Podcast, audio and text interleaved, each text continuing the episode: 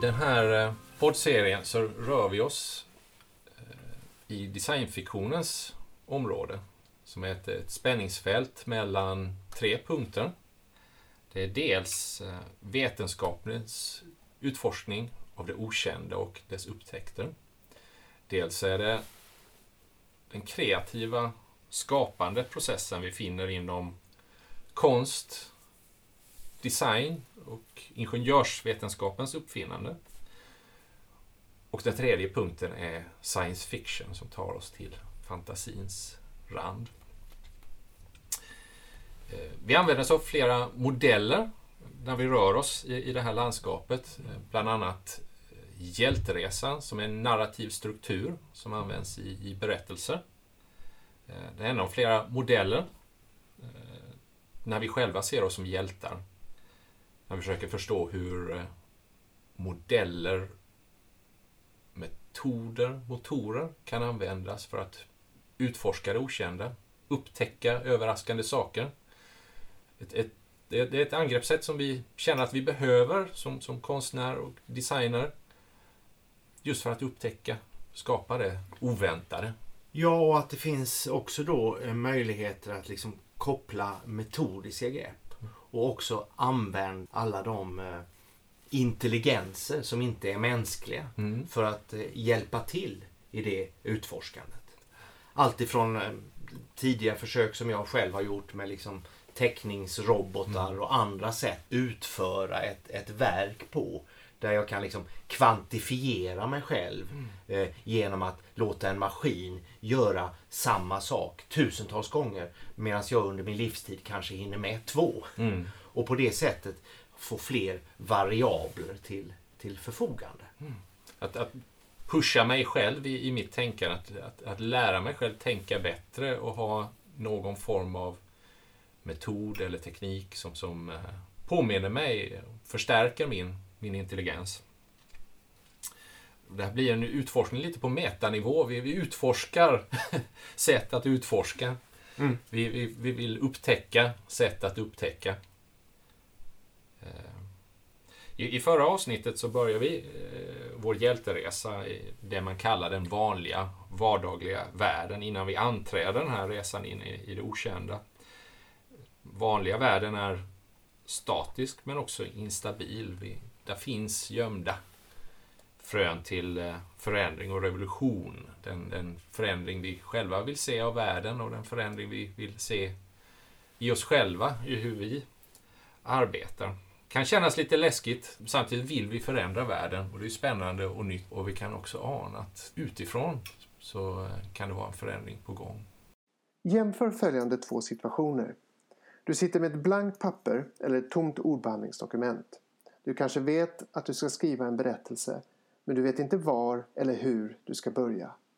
Det är som dina tankar inte har någonting att ta tag i och halkar av den blanka ytan. Situation 2. Någon du känner ställer dig en fråga eller berättar om ett problem som de vill ha din hjälp att lösa. Nästan genast så dyker det upp tankar, idéer och följdfrågor i ditt huvud. Och mycket av det här sker omedelbart och automatiskt och utan ansträngning. Våra hjärnor kan inte värja sig mot yttre stimuli. Utan en liten knuff så står de stilla. Det här får mig att tänka på en patient som Oliver Sacks berättar om i sin bok Awakenings. Som jag minns fallet så var patienten drabbad av en svår Parkinson. Så svår så att hon i princip stod helt stilla och orörlig. Men om man ledde patienten till en tröskel så kunde hon själv ta ett steg över tröskeln.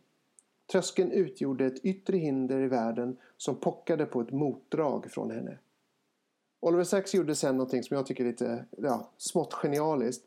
Han testade att ge henne en näve med hopskrynklade papperslappar. Hon kunde då släppa en lapp på golvet framför sig och ta ett steg över lappen och sedan släppa en ny lapp och ta ett nytt steg.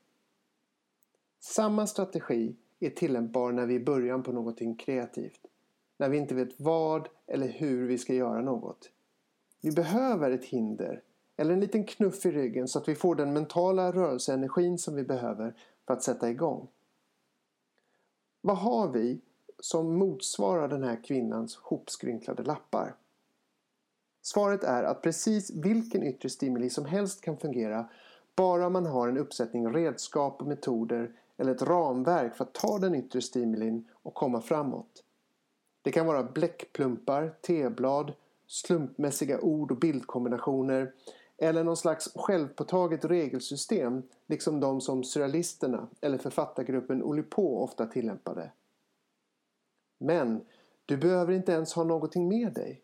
För var du än råkar befinna dig så kan världen runt omkring dig fungera som stimuli, som en igångsättande provokation. Jag letar ofta utanför den gängse kreativitetslitteraturen efter metoder. Bland annat har jag hittat roliga och användbara saker inom såväl improvisationsteater som i modern ockult litteratur. Många okulta övningar kan, om man vill, läsas som en slags fantasilekar. I boken Postmodern Magic av Patrick Dunn så beskrivs en övning som han kallar för att symbolsurfa. Det är en övning som jag har inspirerats av och vidareutvecklat. Övningen går ut på att du tolkar världen som du ser runt omkring dig som om universum försöker säga dig något. Föreställ dig att allt som du ser och allt som sker är en slags kod som du måste knäcka. Just nu så sitter jag och ser ut över en parkeringsplats. Jag låter min blick spela fritt och ser om det är någonting som fångar min uppmärksamhet eller väcker någon association. Jag kan också mer aktivt leta efter bakomliggande mönster och regelbundenheter. Finns det några återkommande former, sekvenser eller relationer mellan saker? Närmast mig så står en rad med bilar och några av bilarna står vända mot mig och andra vända ifrån mig. Fronterna på bilarna som står vända mot mig påminner lite om arga ansikten. Från detta associerar jag till människor som antingen vänder sig mot mig eller ifrån mig och påbörjar en tankekedja om mitt behov av att tillhöra gruppen och att vara folk till lags. Bilarna som vänder mig ryggen de har också påtagligt eh, röda bromsljus och jag letar vidare ute i världen efter andra saker som är röda och kan fortsätta min kedja av associationer. Så i det här fallet väcks alltså en tanke om sociala situationer. En tanke som inte fanns för några minuter sedan och som jag kan gå vidare med. Mitt blanka papper är inte längre blankt. Jag kan också använda metoden och ställa en väldigt specifik fråga och sedan tolka världen runt omkring som om det var ett svar på just den frågan. Det hjälper om man kan bygga upp en repertoar av olika tolkningsstrategier och grepp. Något som gör att du lätt kan hoppa från en tanke till en ny tanke. Det kan handla om logiska övergångar. Precis som i en viss typ av intelligenstest så kan man leta efter kvantiteter, sekvenser och relationer mellan saker. Betrakta saker runt omkring dig och se vad som är under, över, inuti, utanför, bredvid, vad som vidrör eller inte vidrör varannat. Titta på former och fysiska attribut. Eller så kan du tolka det som du har framför dig som om du var inne i en dröm. I drömmar är saker ofta symboler för andra saker. Så lek med sakernas betydelse. Vad liknar en viss sak? Vad påminner den dig om? Vad kan den stå för? Till och med namnet på saken. Vad låter det som? Eller vilka ord rimmar på det ordet? I en av Alejandro Jodorowskis självbiografiska böcker så beskriver han en ganska svår tid i hans liv där han samtidigt studerade zenbuddhism. Då tolkade han tillvaron som om hans livssituation var en zenbuddhistisk koan, en slags buddhistisk gåta. Eller tolka världen som om du var inuti en berättelse. Om det här var en scen i en film, vad betyder då det som sker runt omkring dig och det som händer? Jag tror att en bred repertoar av logiska och associativa tekniker, sätt att ta dig från en tanke till en annan, är av största möjliga bruk. Och den här övningen som jag beskriver är både rolig och befriande. Det spelar inte så stor roll vilka tekniker jag använder för att komma fram. Mitt blanka papper är i alla fall inte längre blankt. Och nu kan jag spela in alla mina andra förmågor kritiskt och rationellt tänkande. Så hur leder det vi har lyssnat på nu David säga över till det här med äventyret? Går det att sätta upp ett äventyr i, i vardagen? Det, det första som jag tar med mig från, från Davids inspel är att eh, man kan aktivt välja att vara öppen för äventyr. Att, att se mening i mönster som kommer i vår väg. Hjältemytens andra del heter just äventyret Kallar. Där det kommer en, en härold med en utmaning eller ett, ett problem. Där, där det är något eller någon som utmanar oss eh, i form av ett meddelande eller ett tecken eller precis som de stimuli som David ser runt omkring sig i sin omgivning. Det, det är någon kraft, en bakomliggande kraft som manar oss till att anstränga oss, till att förändra oss själva eller förändra världen. Och det, och det kan ju både vara vad ska vi säga, ett, ett, ett, ett yttre hot Mm. eh, och möjlighet. Precis som det kan vara, vara någonting hos en själv som kallar på det här. En sorts eh, intention eller en vilja att, att skapa eller göra någonting. Jag tror här finns... Så me- meddelandet kommer från en själv. Jag, jag vill sätta mig ut det här. Ja. Eh, David har ju ursprungligen, upplever jag, eh, sett ett behov att få information från omvärlden. Läst böcker om ockultism, vidareutvecklat metoder, valt att öppna upp sig, satt sig ner för att se stimulin. Så att där finns ju ett, ett växelspel mellan någon form av inre drivkraft och de här tolkningarna som kommer utifrån. Att, att det, här finns en dimension av det, det inre och det yttre, någon dimension av passiv aktiv där, där man i hjältemyten i berättelser ofta kan se att ja, det är en hjälte som, som drabbas av någonting eller det kommer någonting utifrån. Det, det, det, hjälten tar inte något aktivt, någon aktiv del i, i, i, i det som kommer utifrån. Men, men här, Davids metod handlar om att faktiskt aktivt bjuda in till äventyr. Så, att, så vi har någon form av inre och yttre dimension. Vi har, vi har någon, någon form av passiv aktiv dimension som man kan eh, begagna sig utav. Och eh, jag menar, han rör ju sig då i världen med hjälp av vad ska vi säga, den här metodiskt förställda blicken. Mm. Eh, och på det sättet försöker han liksom, som jag ser det, liksom bända på den vanliga världen. Och faktiskt se om, om alla dess dimensioner hänger väl samman. Ja. Och kanske liksom upptäcka glip och vad ska vi säga, motsägelser eller vad det nu kan vara för någonting. Och sen ta dem som utgångspunkt för ett eller annat. Eh, Här finns mycket gömt i den här metoden att hitta orsaker, krafter runt omkring oss, olika typer av input, stimuli, väcka frågor, provocera, hitta problem, tänka tankar, väcka idéer, följdfrågor och så vidare. Allt det här finns ju dolt i, i de här stimulen när man börjar bena ur dem eller, eller, eller gräva i det. Med hjälp av olika ramverk, lagar, regler, metoder, fantasilekar, material, verktyg, omgivningen i sig, olika hinder och mönster. Så att, eh, hjältemytens eh, Call to Adventure, när det äventyret kallar, när man börjar studera den i, i, detalj så ser man oj, här döljer sig en rikedom av eh, triggers, eh, olika eh, punkter, metoder. Det finns mycket man skulle kunna göra för att, att, att inte vara en passiv mottagare av den här häroldens budskap, utan att faktiskt skaffa sig metoder, utveckla metoder för att aktivt inbjuda till, till äventyr. Och jag menar, tittar vi mycket i litteratur och film så är ju faktiskt eh, hjältarna rätt så ofrivilliga.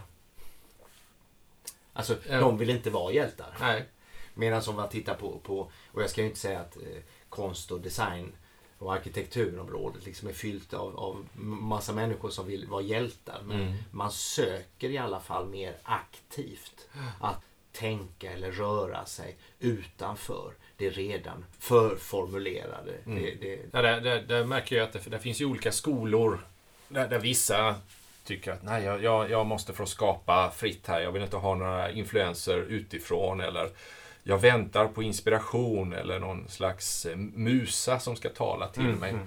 Eh, Men då tänker jag, ja men då är jag bara begränsad till det jag råkar veta och de tankar som jag har inne i mitt, i mitt stackars lilla huvud. Jag, jag vill ju själv stå för en annan skola där man faktiskt eh, aktivt söker inspiration eller musor eller eh, influenser eller stimuli på, på det sättet som, som David beskriver i sin metod. Mm. Att- man, man behöver information, man behöver inspiration, man behöver influenser Och eh, om de influenserna inte ska vara de gängse eller kända, mm. då behöver man ge sig iväg någonstans eller till no någon eller något okänt eller en plats eller en tid som är ny. Jag tycker också att han, han på ett bra sätt eh, binder samman de här tre dimensionerna, de tre rumsliga dimensionerna som vi alla på något sätt är hänvisade till nu när vi har escaped the flatlands. Mm. Och då har vi ju det här, den första rumsligheten som, som vi befinner oss i är ju en rumslighet som består av aktiviteter. Mm. Alltså det vi gör i vår dag, vårt dagliga liv. Tar oss till och från jobbet, till och från hem, affärer, våra fritidsaktiviteter etc. Som ett, ett liksom rum som styr att vi behöver vara på en serie olika platser över tid. Mm. Och, och, och, den andra rumsliga dimensionen är ju sen all den rumslighet som har skapat åt oss. Alltså hur vägarna ser ut, hur vi får köra på dem, hur breda de är, vad vi kan parkera, hur det ser ut när vi till exempel ska förstå att vi ska gå in eller kan gå in i en byggnad. Mm. Hur hög den byggnaden får vara, vad vi får göra i den, hur mycket den tillåts att vara vad ska vi säga, uppvärmd etc. En sorts formatisering av vår, vårt dagliga, våra dagliga förutsättningar som görs av, av, av länders regelverk. Mm och som talar om indirekt eller ibland väldigt brutalt vad vi får lov och inte får lov att göra. Mm. Och detta påverkar oss då i våra aktiviteter. Mm. Om jag till exempel måste åka med bilen mellan två punkter eller mellan med, buss, med, med bussen. Och sen har vi den tredje dimensionen då som David också berör här och det är ju liksom de fantiserade rummen. Mm. Alltså de som beskrivs i, i, i poesi, i litteratur, i film. Och där den allra vanligaste kanske är den dystopiska. Som i mm. filmer som, som Blade Runner till exempel. Som liksom påverkar vårt sätt att föreställa rumsligheter. Mm. Eller vi har det i Judith eh, bok eh, Atlas över avlägsna öar. Där hon genom kartbokens hjälp besöker och beskriver en massa platser som hon aldrig mm. har varit på. Och liksom försöker föreställa sig ett, ett liv i de i de rummen som de här öarna avgränsade från den övriga världen. Mm. Eh, vad som eventuellt skulle kunna hända där. Och på det sättet så, i det vi har hört eh, David läsa, så bringar han ju samman de här. Mm. Han utnyttjar alla de här tre lagren mm. för att liksom spåra saker som han inte har sett i mm. respektive lager skulle jag vilja säga. Det, här är, det här är spännande. Här, här finns jag anar en, någon, någon, struktur här vi skulle kunna eh, spänna ut utifrån de här eh, fröna, de här stimulierna som... som, som vi ska ju heller inte glömma när vi pratar om de inre aspekterna här av eh, igångsättare av, av äventyret. Eh, det som finns i begreppet embodied knowledge. Alltså kunskapen vi har med oss mm. genom till exempel eh, att vi har arbetat med teckning under 25 år. Mm. Att vi med en linje liksom kan beskriva någonting som kanske tar 25 år av erfarenhet. Mm. Eh, och på det sättet har vi den vad ska säga, kunskapen om att vi kan dra den linjen med oss in i en diskussion och mm. i ett mm. sammanhang. Där den föreställningen om den linjens möjlighet bringar liksom ett, en, en möjlig eh, sätt att tänka mm. och senare eventuellt uttrycka världen. Mm. Som en person som inte kan göra det inte ens kan tänka eller föreställa sig i sin konceptuella rymd. Och som du sa i förra avsnittet, det som språket inte kan uttrycka, ja. men bilden kan. Och som man tänker som, som alla som praktiserar saker och ting mm. bringar med sig i form av kunskap i kroppen. Mm. Möjliga uttryck, möjligheter, men också möjligheter att upptäcka andra sätt att förhålla sig till världen på. Mm. Och dans är väl ett av dem uttryck där det där manifesterar sig och som jag tror har att göra med den popularitet det har idag som konstform. Alltså att kunna uttrycka vår, vår relation till världen mm. genom kroppen bortanför språket. Mm. Det här är intressant. Jag tar en not här för det här vill vi återvända till sen när vi utvecklar fler metoder och, modeller. Det kroppsliga passar ju väldigt bra i, i förhållande till vi pratar ju om en, en abstrakt kunskaps eller kreativ rymd här, men den, den, kan vi, den är också rumslig. Ja. Precis som du sa, de här tre dimensionerna till exempel. Hur förstår vi dem bättre i tanken men, men också genom rörelse?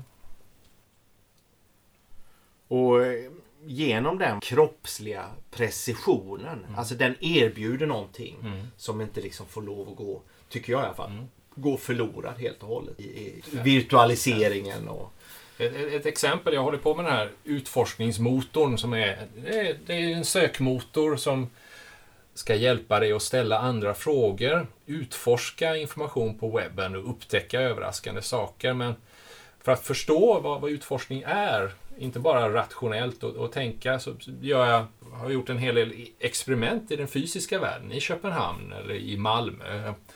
Ett experiment var när jag var på Universitetsholmen i Malmö, där Malmö högskola och, och, och Malmö Live ligger. Och satte som en begränsning, ja men idag så ska jag bara befinna mig på Universitetsholmen. Som jag, jag, jag har vissa landmärken som jag känner till där, men stora delar outforskade. Och, och testade olika algoritmer för utforskning med mig själv och mina apostlahästar på Universitetsholmen under en dag. Vad, vad innebär det att utforska randen, gränsen till, till den här ön? Eh, vad har jag för, för strategier och, och metoder för att eh, identifiera landmärken, intressanta saker, mindre intressanta saker eh, och hitta små guldkorn och smultronställen. Så det, det är ett sätt att, att fysiskt utforska som man sen, med de upplevelser som jag haft under den här dagen, ja men det här kan jag abstrahera till, till en, en utforskningsalgoritm. Jag gjorde ju ett, eh, jag höll en workshop för många år sedan och eh, ihop med eh, studenter. Då ville jag dem som en sorts första övning, ville jag att de skulle ge sig ut. Det här var ung, det fanns knappt smartphones vid den här tiden. Det hade i alla fall börjat, börjat komma så smått. Det handlade mer om en sorts konceptuell utforskning. Och då bad jag dem att de skulle ge sig ut och gå en promenad. Jag sa, ge er ut på stan och så föreställer jag om att ni gör en fysisk Google-sökning. Mm. Så att ni skriver in några sökord. Och så ger ni er ut. Ni är sökorden. Mm. Ni är den, liksom, det, den, det molnet av möjliga ord att söka på. Mm. Och så ser ni vilka träffar ni får när ni tar er promenad till andra delen av, av stan. Mm. Och jag tror faktiskt inte att det var en enda student som förstod vad jag menade. Mm. Många gick iväg och satte sig på något café och gjorde en Google-sökning. Mm. Och såg liksom inte den här kopplingen mellan vad händer med de här sökorden nu? Får de här sökordens perspektiv Mm. och ger mig ut och tittar själv på världen genom dem. Ja. Eh, Vi hade ett annat eh, projekt som med, med, med en student, ett, ett, eh, ett masterarbete. Där var ett av sökorden som han hade med sig det gotik. Mm. Och då handlade det lite om, om man nu var intresserad av gotiken, när jag tar den här promenaden, vilka gotiska parametrar Mm. kommer att pocka på min uppmärksamhet? Mm. På den här parallellvägen nu, pling, så finns det en, en, en gotisk port Mm. Från, från eh, 1500-talet. Huset är borta men portalen är kvar. Den kan du till exempel se nu. Va? Och eh, eh, det här liksom att sätta på sig, alltså förställa blicken. Mm. Det är någonting som jag tycker är någonting som är spännande och som ligger liksom i, i vår metodiska ansats som vi försöker göra här. Och, och svårt, som i, i fallet med, med studenterna här. Eh, och, och jag själv som prövade Davids metod häromdagen när jag gick, men, men upptäckte att universum talar inte till mig. Det kommer massa tankar inifrån mig själv istället. Eh, och eh, det, det var kanske inte avsikten, men det, det spelar inte så stor roll. Jag fick en massa idéer. Men jag, jag började fundera just kring vad, vad är det för förutsättningar som måste på plats för att kunna utöva den här metoden. Vad är det Uppenbarligen så studenterna och jag, vi, vi, vi brast i hur vi, vi, vi kunde implementera den här metoden. Hade det, jag funderar på om, om hade det hjälpt mig om jag precis som David satt stilla på ett ställe istället för att röra mig och distraheras av, av, av saker som passerar revy och så vidare. Det är sånt där vi vill förstå när vi bygger de här, designar de här metoderna. Mm. Och eh, metoderna handlar väl också en del om i alla fall att, att eh, kunna se det vi faktiskt har framför oss men ännu inte har Mm. upptäckt. Alltså, äventyret är mitt framför näsan, Mm. men hur ser jag det? Ja. Och eh, jag tycker att i boken eh, eh, Konsten att resa utav Alain de Botton eh, när han efter att ha rest med, med, med reselitteratur. Alltså han, han, han gör ju i en serie kapitel en, en serie resor med känd reselitteratur, kända författare och återbesök de platserna där de har varit och se om det där riktigt stämmer det de har skrivit om. Så att den är liksom försöker liksom brygga över eller undersöka den här rymden mellan det faktiska och det beskrivna. Och se vad, vad går det att skriva om och vad går det att uppleva? Hänger det ihop? Och i sista kapitlet så kommer han ju tillbaka till sin eh, liksom, stadsdel i London och bestämmer sig då för och har förstått genom eh, den här boken eller genom, genom de här böckerna och sina resor att det är väldigt mycket en attityd vad det är man ser. Så han försöker ju liksom att bli turist och sätta på sig turistblicken. Alltså den som vandrar upp för, vad ska vi säga, vertikala planen på byggnader och sådär. Som vi kanske aldrig gör i vår vardagsmiljö. va. Och eh, helt plötsligt så återupptäcker han och ser det som han hade sett för länge sedan men han hade glömt bort att han hade registrerat. Och sen gör han då kopplingen kring eh, det här med att kunna vetenskapligt beskriva fakta i världen. Eller att kunna fånga världen som en sorts upplevelse i det lilla. Och där ställer han då Alexander från Humboldt och Xavier de Maistre mot varandra då.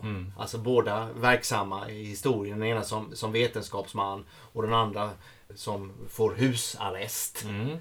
Och Humboldt reste ju runt och är ju en sorts sinnesbild för en vetenskapsman. Liksom, som, som rutar in världen och fyller den med, med bestämda värden. Men det finns väldigt lite av upplevelser av detta. Utan det är en serie fakta i ett rutnät. Där man kan bestämma. Med Xavier de Maistre tar ju liksom, när han då får den här husarresten, då skriver han ju en bok som heter Resa i min kammare. Där han liksom tar flera veckor på sig liksom, att ta sig upp ur sängen och fram till fönstret. Det finns beskrivet i den, i den första boken. Sen kommer en uppföljare också. Som heter Nattlig resa i min kammare. Och då tar han sig faktiskt hela vägen fram till fönstret. Men det här är ju att upptäcka världen i det lilla. Och var ett sätt för honom också att, att göra det möjligt för fler människor att faktiskt resa. Men resa i den lilla värld man har till sitt förfogande. Och bara att förställa blicken på det sättet. Att liksom grundligt iaktta vad som händer när man går upp liksom ur sängen på morgonen och försöker liksom ta sig till, till jobbet eller ut till frukostbordet. Om man ger det fyra fem timmar och försöker liksom teckna ner vad som händer i den rymden. Då kan jag säga där är väldigt mycket att eh, upptäcka i det. Det är en, en viktig påminnelse att, att för att utforska det okända behöver man kanske inte ta sig ut till typ universums gräns utan även i den vardagliga världen, i det kända, mitt ibland oss, hidden in plain sight, så finns det något okänt att upptäcka. Vi har pratat om eh, äventyret kallar från vårt inre och, vad det då skulle kunna betyda. Vad är, vad är orsakerna? Hur funkar det? Eh, mer klassiskt är att, att äventyret kallar utifrån oss, att härolden finns utanför oss. Det är det som David leker med i sin metod. Han spekulerar i om att universum vill honom någonting, att han ser stimulin och, och mönster i, i sin omgivning. Eller som Humboldt gör. Han, han letar efter Mm. liksom, eh, att fastställa världen på ett, på ett bestämt sätt. Eller som eh, Xavier de Maistre, att han liksom upplever världen på, på nya sätt. Mm. Genom att, vad ska vi säga, båda tittar på den men med två helt skilda förhållanden. Den ena skapar den och den andra upptäcker den. Så där finns ju en bredd redan, märker vi, av, av intressanta, potentiellt intressanta metoder. Eh, när det gäller influenser, stimulin, äventyret kallar från det yttre. Och för, för vårt vidkommande kanske också mer intressant. Ja, när det kommer inifrån, ja, är det någonting känt i någon mån, medvetet eller omedvetet. Men här är det per definition faktiskt något som kommer från det känt okända. Saker vi inte kände till, eh, stimulin som överraskar oss, en härold som kommer oförhappandes och kallar oss till vårt äventyr. Därmed inte sagt att den inte kan försöka förstå, okej, okay, vad finns det för typer av yttre kall, kallelser? Om jag ska referera tillbaks till, till första avsnittet av podden eh, där vi pratar om eh, Rudyard Kiplings eh, poem Six Honest Men och de, de banala men kraftfulla frågeorden varför, hur, var, när, vad och vem. Så skulle man kunna använda dem som en struktur för att begripa varför kallar äventyret? Hur kallar äventyret? Var kallar äventyret ifrån? Eller någonstans? När kallar äventyret? Vad är det som kallar? Och klassiskt häråldern, vem är det som kallar? Och när man öppnar upp den strukturen, oj, här finns också kända och okända metoder som döljer sig i, i, i Kiplings eh, Six Honest Men. Möjliga källor eller orsaker till, till eh, äventyr, till utforskning. Man, man kan ställa sig frågan varför kallar äventyret? Vad, vad, vad, finns det för krafter som är i, i rörelse? Vad, vad, är det för nya energier som, som, som påverkar oss och, och sätter oss i, i, rörelse? Vad är det för signaler som kommer? Meddelanden som vi tar emot? Precis som, som David, vad är, det, vad är det för stimuli som man, man kan se där ute i, i världen som kanske är lite mystiska, som väcker vår nyfikenhet och väcker vårt intresse och triggar oss att, att utforska och ge oss ut på det här äventyret. Och sen finns det ju alla äventyr som på något sätt är krattade i manegen för mm. oss. Äventyret att bege sig ut till IKEA en lönehelg till exempel. Det är, det är beteenden. Hur kallar äventyret? Eh, och, och eh, vad, vad, är det för, för vanor som vi, vi sitter fast i? Vad finns det för processer som är, är i rörelse? Ja, IKEA är en lönehelg. Var, var, var kommer det ifrån? Hur, hur, bryter man det mönstret? Eh, ja, alla får lön den 24 och så ger man sig ut till IKEA för att konsumera möbler, värmeljus och, och varmkorv den 25. Det är någon slags, återigen, gräver man djupare i universum, en självorganiserande princip. Saker och ting tenderar att klumpa ihop sig, är ojämnt fördelade. Mm. Men vi då som, som metod är intresserade av, ja men äventyr finns nog någon annanstans än just IKEA, en, en, en lönehelg. Ja. Eller så finns det där hidden in plain sight. Men det kan ju, om vi ska titta på det metodiskt då, vara så här att vi skulle kunna då skapa ett scenario där man tänker sig att vi får lön varje dag istället. Mm. Här kan man ju antingen finna sig i hur det är då eller ha någon idé om en, de här processerna. Kan jag förändra dem? Vad, och vad innebär förändring i sig? Vad finns det för typer av förändringar? Jag har forskat lite grann i det där, skrapat på ytan. Återigen inom vetenskapen och inom matematiken tittat på typer av förändringar. Man kan tänka sig ingen förändring. Permanens, status quo, allting är som det har varit. Eller så kanske finns vissa positiva krafter eller aspekter som man vill förstärka. Eller någonting som, som man tycker saknas, som man vill skapa från scratch eller lägga till. Eller omvänt, ne negativa aspekter eller krafter som man vill kanske dra ner på, minska eller helt eliminera. Det är, det är fem meta-metoder eller fält av, av möjliga förändring som man skulle kunna förhålla sig till och aktivt välja. Nej, jag vill att det ska vara som det alltid har varit. Eller, ja men det där är bra, lite mer av det. Eller, ja det här saknar jag. Varför har ingen gjort detta? Borde inte det finnas? Eh, en fundering jag har, om vi fortsätter med Kiplings fråga, Varifrån kommer äventyret? David inleder här just med att, att se eh, stimuli i sin omgivning. En, en följdfråga eh, är då inte minst ur, ur mitt eget misslyckande att, att applicera den här metoden. Eh, vad, vad, vad är en bra omgivning? Finns det eh, rum eller platser som är, är, är, bättre än andra som inbjuder till, till äventyr? Någon form av hotspots på kartan eller någon form av områden eller landskap som är mer inbjudande eller har en högre hitrate för äventyr och utforskande. Eh, är, är det platser som är, är bortom det gängse? Eh, är det, handlar det om att söka upp randen av mänsklig kunskap eller försöka hitta mm. de platserna där det står en skylt Här slutar allmän väg? Är det den här Stuart Kaufmans The Adjacent Possible, att, att hitta randen för eh, gränser, gränsområden, gränslandskap?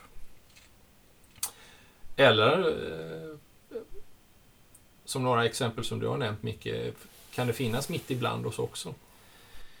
Jag tror ju till exempel att, att eh, det här är ju väldigt olika. Vi pratar om ett svårt område. Det här med liksom, dels hur vi, om vi nu jobb, liksom professionellt jobbar inom det här området så, så, har vi ju faktiskt möjlighet att på olika sätt sätta upp vårt, vårt arbete. Mm. Vi har liksom en, en studio eller vi har en ateljé en eller miljö. vi har en, mm. en, ett kontor eller en miljö. Mm. Eh, och den fyller vi med olika saker. Mm. Som är där för att, eh, om vi tänker oss, vi sitter här nu med alla, alla böckerna. Eh, det är ett sätt att, liksom, att stödja eh, arbetet. Att vi liksom kan gå, gå och liksom hämta ut en bok och vi kan titta i den och vi kan få svar hyfsat rätt. Och vi kan få andra svar än vi får om vi till exempel söker det på, på nätet. Mm. Vi lever ju fortfarande i de dubbla världarna på något sätt. Mm. Att de inte riktigt överlappar varandra ännu. Det finns saker på nätet som inte finns i böcker och det finns saker i böcker som inte finns på nätet. Mm. Och speciellt då om vi, om vi följer liksom det som Umberto Eco var mycket tidigare ute med. att de enda sakerna man ska ha i sitt bibliotek är egentligen de böckerna som, som liksom myndigheterna eller det populära eh, befattar sig med. Va? Mm. De som inte kommer ut i en andra upplaga. Mm. Eller andra utgåva. Det som ingen vill ge ut. Det är det man ska ha i sitt bibliotek. För allt det andra det kan du alltid få tag på. Mm. Så det är ju liksom det udda som ska finnas. Ja. I, I, alla fall i, i, mitt bibliotek försöker jag ha det som, som inte är det gängse. För det mm. kan jag ta på stadsbiblioteket. Mm. Eller det kan jag beställa på, på, en, på en tjänst på nätet. Mm. Eh, och sen har det då med alla föremål. Alltså det här med inspiration ja. till exempel. Alltså spår och, och, och, och, vad ska jag säga, markeringar från att jag har varit ute i världen och jag har samlat på mig de här sakerna. Mm. De kanske kommer till användning eller de inspirerar mig eller de, de är för mig obegripliga. Mm. Så jag har de här för att få lov att fundera kring vad är det där? Det, det är ett exempel på ja, hur man på olika platser eller olika rum eller miljöer också hittar objekt. Att, att en, en härold, den som kallar till äventyret, kan vara ett, ett ting. Mm. Eh, som, som inom designfiktionen, eh, Julian Bleeker talar om diegetiska prototyper.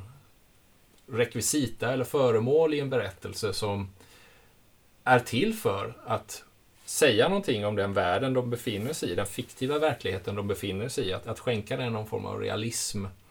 Eh, det finns ju ja, designfiktionens landskap. Det finns designer som formger rymdskepp och vardagsföremål från de här framtida miljöerna i science fiction-filmer till exempel. Vi har här på, på bordet en, en sån här coffee table-bok, The, The Art of Prometheus, science fiction-filmen.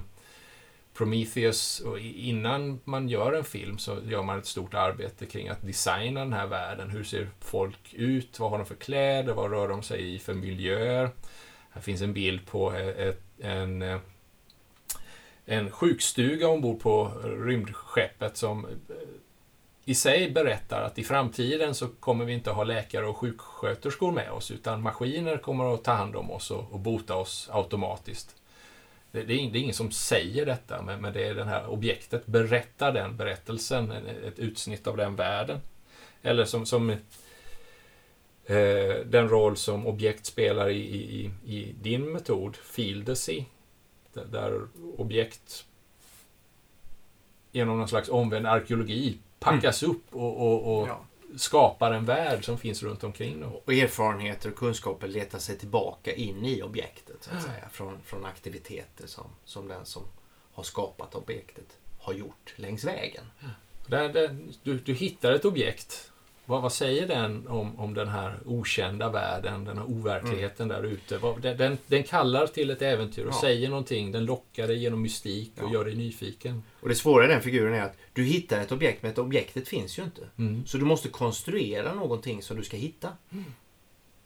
Så att där jobbar man ju från båda sidorna. Det ska man föreställa sig vad det där objektet, hur det eventuellt kan se ut. Mm. Och sen måste man också skapa det. I filer Ja.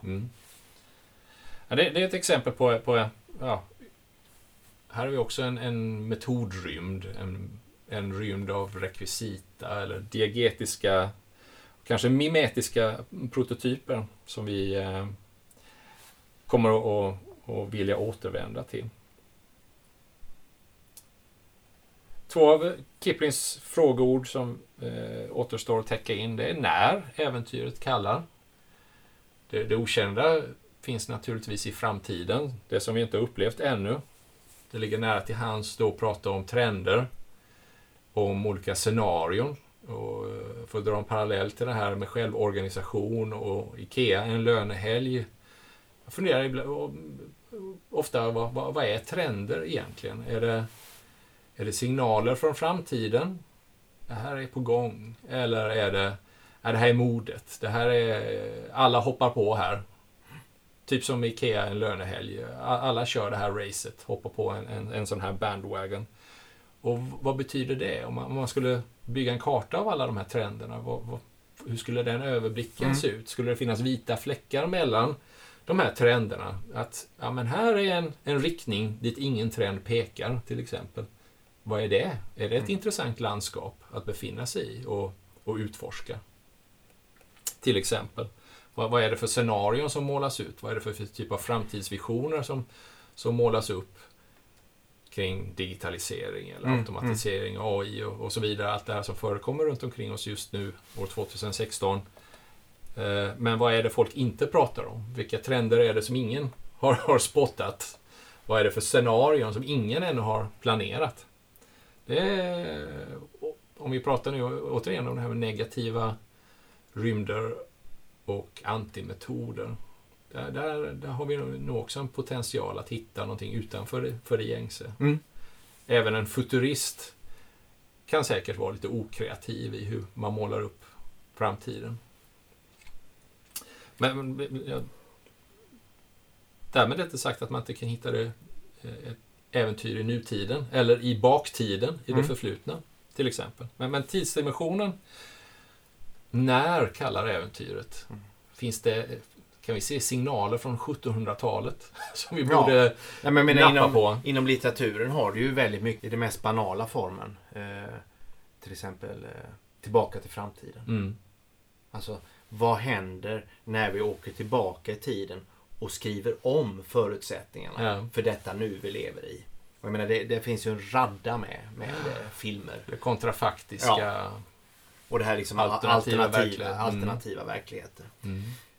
Det jag glömde nämna innan när vi pratade om det här med, med, med ateljé och, och, eller mil- miljöer att jobba i och liksom vad vi utsätter oss för för att eventuellt det här äventyret ska, ska kunna uppstå. Mm. Det är också det asketiska. Mm. Alltså där vi, där vi väljer bort saker och ting. Alltså medvetet väljer bort att inte förhålla oss till saker och ting. Vi begränsar oss, sätter Ja, upp för- några och det går ju- ja. constraints. Mm. Det går ju utifrån logiken liksom att allt det jag utsätter mig för får en sorts betydelse för Mm. mig. Och då ska jag ta bort det som är betydelselöst för mig. Mm. Alltså så mycket betydelselöst för mig ska jag ta bort ur min, min- ur min vardag eller ur Mm. mitt liv. Och så ska jag liksom trigga mig med allting som, som bringar mening eller bringar ett värde för mig. Mm. Och, och det tror jag också är bland många människor som, som jobbar med, med, med liksom skapande praktiker. Att de förhåller sig Mm. till det på, på det sättet. Mm. Alltså att de har, i alla fall kanske inte är asketiska, men de har ett förhållande till varför de utsätter sig för någonting. Mm. Det, jag tror det är ett tema som vi kommer tillbaka till igen och igen. Att vi, vi vill spänna ut rymden av möjligheter, av olika dimensioner eller en, en räckvidd, spännvidd av metoder, modeller, motorer för att sen medvetet kunna förhålla oss till dem och välja. Att inte vara styrda av det som vi råkar springa mm. på eller det sättet vi råkar jobba med ja. eller den modell vi råkar ha tillgänglig. Mm. Utan nej, vi zoomar ut, får en överblick och sen väljer vi omsorgsfullt och, och väljer medvetet ja. att begränsa oss. I vissa fall. Och jag menar det vi pratar om nu i, i den här podden handlar ju om i det här avsnittet liksom att få fatt på, att, att synliggöra mm. ett, ett eller annat som vi kan ta som utgångspunkt ja. för det vidare arbetet. Mm. Här handlar det bara om liksom att, att få liksom den här eh, gnistan av att se någonting. Det där skulle jag vilja mm. upptäcka eller göra någonting med. Så här handlar det om metoder för att liksom öppna upp världen mot på andra sätt mm. än vad världen för tillfället, i alla fall för mig, eh, förmedlar tillbaka. Vi, vi behöver något att ta spjärn emot, men, men där vi är nu har vi sagt. Eh, är inte, det är inte nödvändigtvis dit vi är på väg. Vi, vi, vi vill ju överraskas, vi vill upptäcka saker. Men nu, nu, har vi det. Nu har vi den kunskap vi har. Nu har vi de verktyg och metoder som vi har. Att, att bootstrappa ifrån. Att, att ja, men nästa lager av förståelse kan vi bygga ovanpå den förståelse vi har nu. Genom att testa, designa, skapa, experimentera. Mm. Eh, Kiplings sista. Eh, vem kallar till äventyret? Ja, men det är, klassikern. En härold. Någon form av entitet, någon agent som, som eh, kommer med meddelandet, med, med tecknet till äventyr. Någon som är en eh, antingen vänligt sinnad, det kan vara en mentor som har eh, hjälp och redskap med sig, någon som är neutral eller någon som är fientligt inställd. Eh, till exempel. Men det är också intressant att spekulera kring var, var, var letar vi efter olika härålder? Var, vad finns de som kan kalla till, vårt, till äventyr på samma sätt som David öppnar upp för stimuli i vår omvärld? Hur kan vi aktivt söka upp budbärare som, som kan komma med, eh, med eh, ett, ett meddelande om äventyr. Eh, regissören Kai Pollak har en intressant idé som han skriver om och, och talar om att eh, han, han, leker med tanken och tänker sig att varje människa är utsänd. Så eh, någon person i din omgivning, någon som du stöter på oförhappandes i din vardag, någon som, någon som trampar dig på foten i, i kön på IKEA en, en lönehelg är faktiskt utsänd för att göra detta, för att du ska lära dig någonting eller för att du ska få upp ögonen för det här äventyret som väntar. Det tycker jag är en intressant tanke, att man på samma sätt som universum vill det, eh, någonting så kan man påstå att varje människa är utsänd för att knuffa dig i en, mm. i en riktning eller annan. Sen eh, finns det förmodligen en, en, eh, ett spann här av eh, också härålder. Ja, men vilka är mest intressanta eller utmanande eller provocerande? Hittar vi dem bland utforskare, upptäckare, konstnärer, designer, science fiction-författare? Ja, definitivt. Men, men var finns de mer? Var, var, var vill vi leta någonstans? Det, det vill vi också återvända till under serien här när vi ska bjuda in andra epistemokrater, medresenärer på, på den här resan i, i det okända.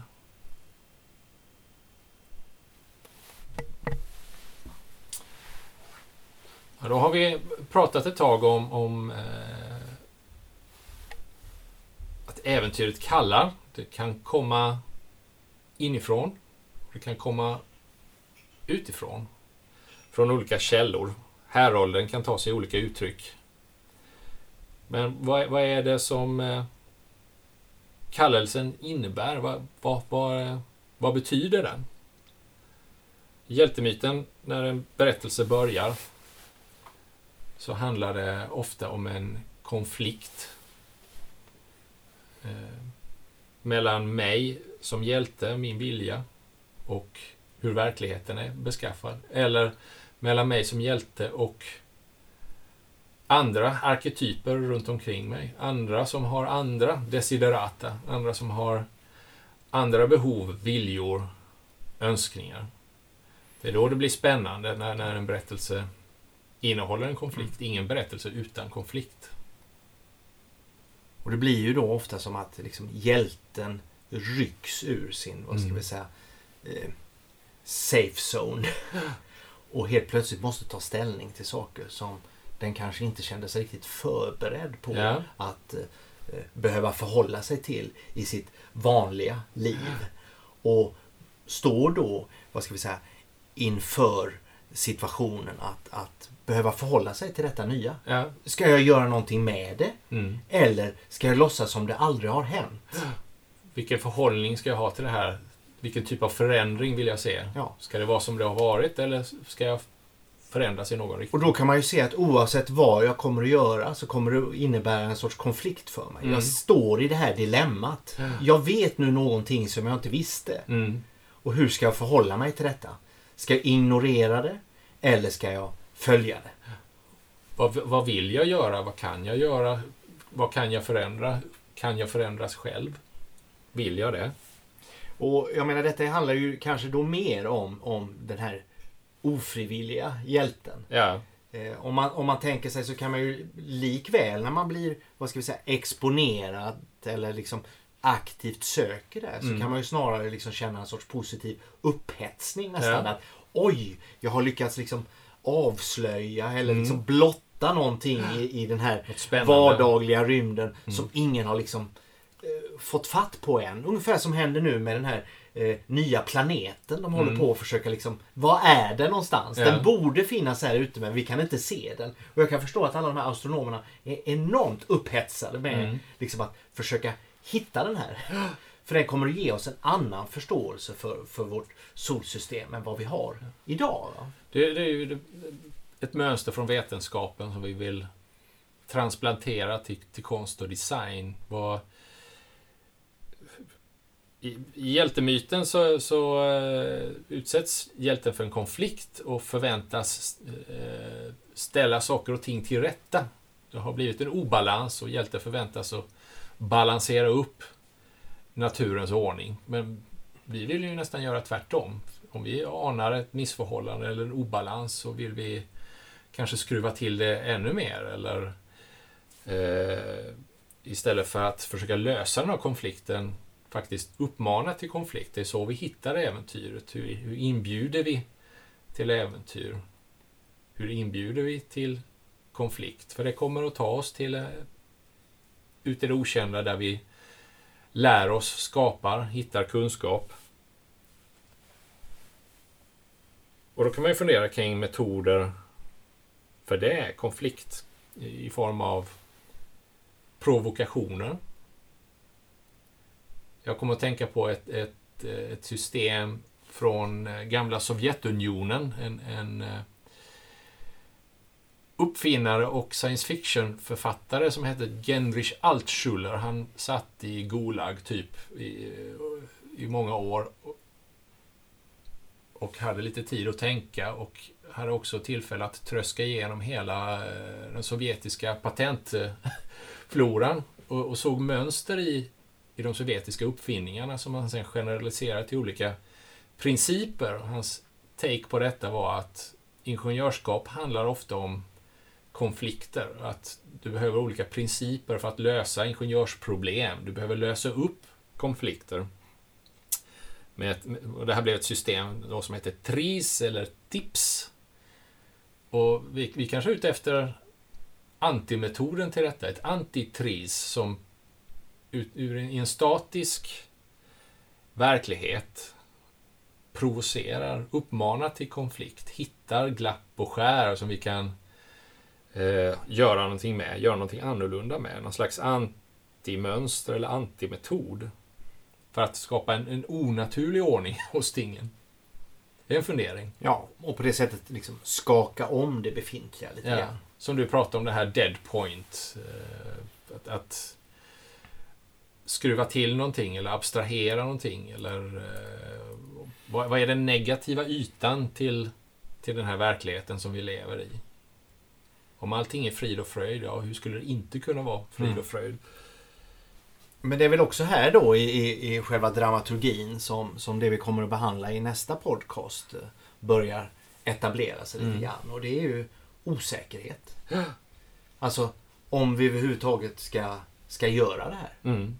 Eftersom när upphetsningen har lagt sig och konflikten inte verkar lika intressant.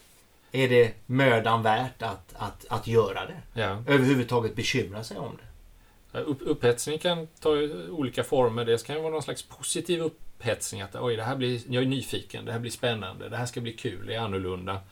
Men den, den gränsar också till rädsla och ångest. Oj, här har jag eh, antagit kallelsen från äventyret. Här har jag antagit utmaningen och den visar sig större än, än vad jag just nu mäktar med och vad jag kan. Jag behöver utvecklas, jag behöver lära. Man måste lära sig att leva i den här osäkerheten. Eh, kanske ångesten. Oj, kommer det här gå åt skogen? Blir det någonting? Blir det någonting? Kanske rent om en tvekan. Och, och, och veta och vara förvissad om att ja, men det här är en fullständigt naturlig del av processen, av skapandet. Man ger sig ut i, i någonting som "Nej, jag har inte gjort exakt detta innan, eller kanske aldrig innan, men, men det är en naturlig del av skapandeprocessen att befinna sig här på gränsen mellan upphetsning, osäkerhet och, och rädsla. Och, och jag tror att i, om vi tittar på det här i, liksom i, i litteraturen så finns det faktiskt väldigt lite beskrivet kring alltså, görandet och den här Mm. liksom inkubationstiden där saker liksom icke-språkligt, icke-konceptuellt Mm. liksom måste växa fram och, och, och etablera Mm. sig för att man liksom ska kunna visa att den här idén är ett gott argument. Mm. Den fungerar. Så måste den liksom få tid att, att detaljeras och bli till. Mm. Man kan inte hoppa direkt från en, en sedd glipa i, i tillvaron Mm. till ett färdigt resultat. Och det är väl när man inte riktigt förstår hur det ska gå till som tvivlet och osäkerheten sätter sig till. Mm. Och då krävs det några andra steg för att nå dit hän. Då tackar vi för ni har lyssnat på oss. Referenser till eh, böcker och artiklar eh, som vi har berört, de hittar ni på bloggen. Hej då! Hej!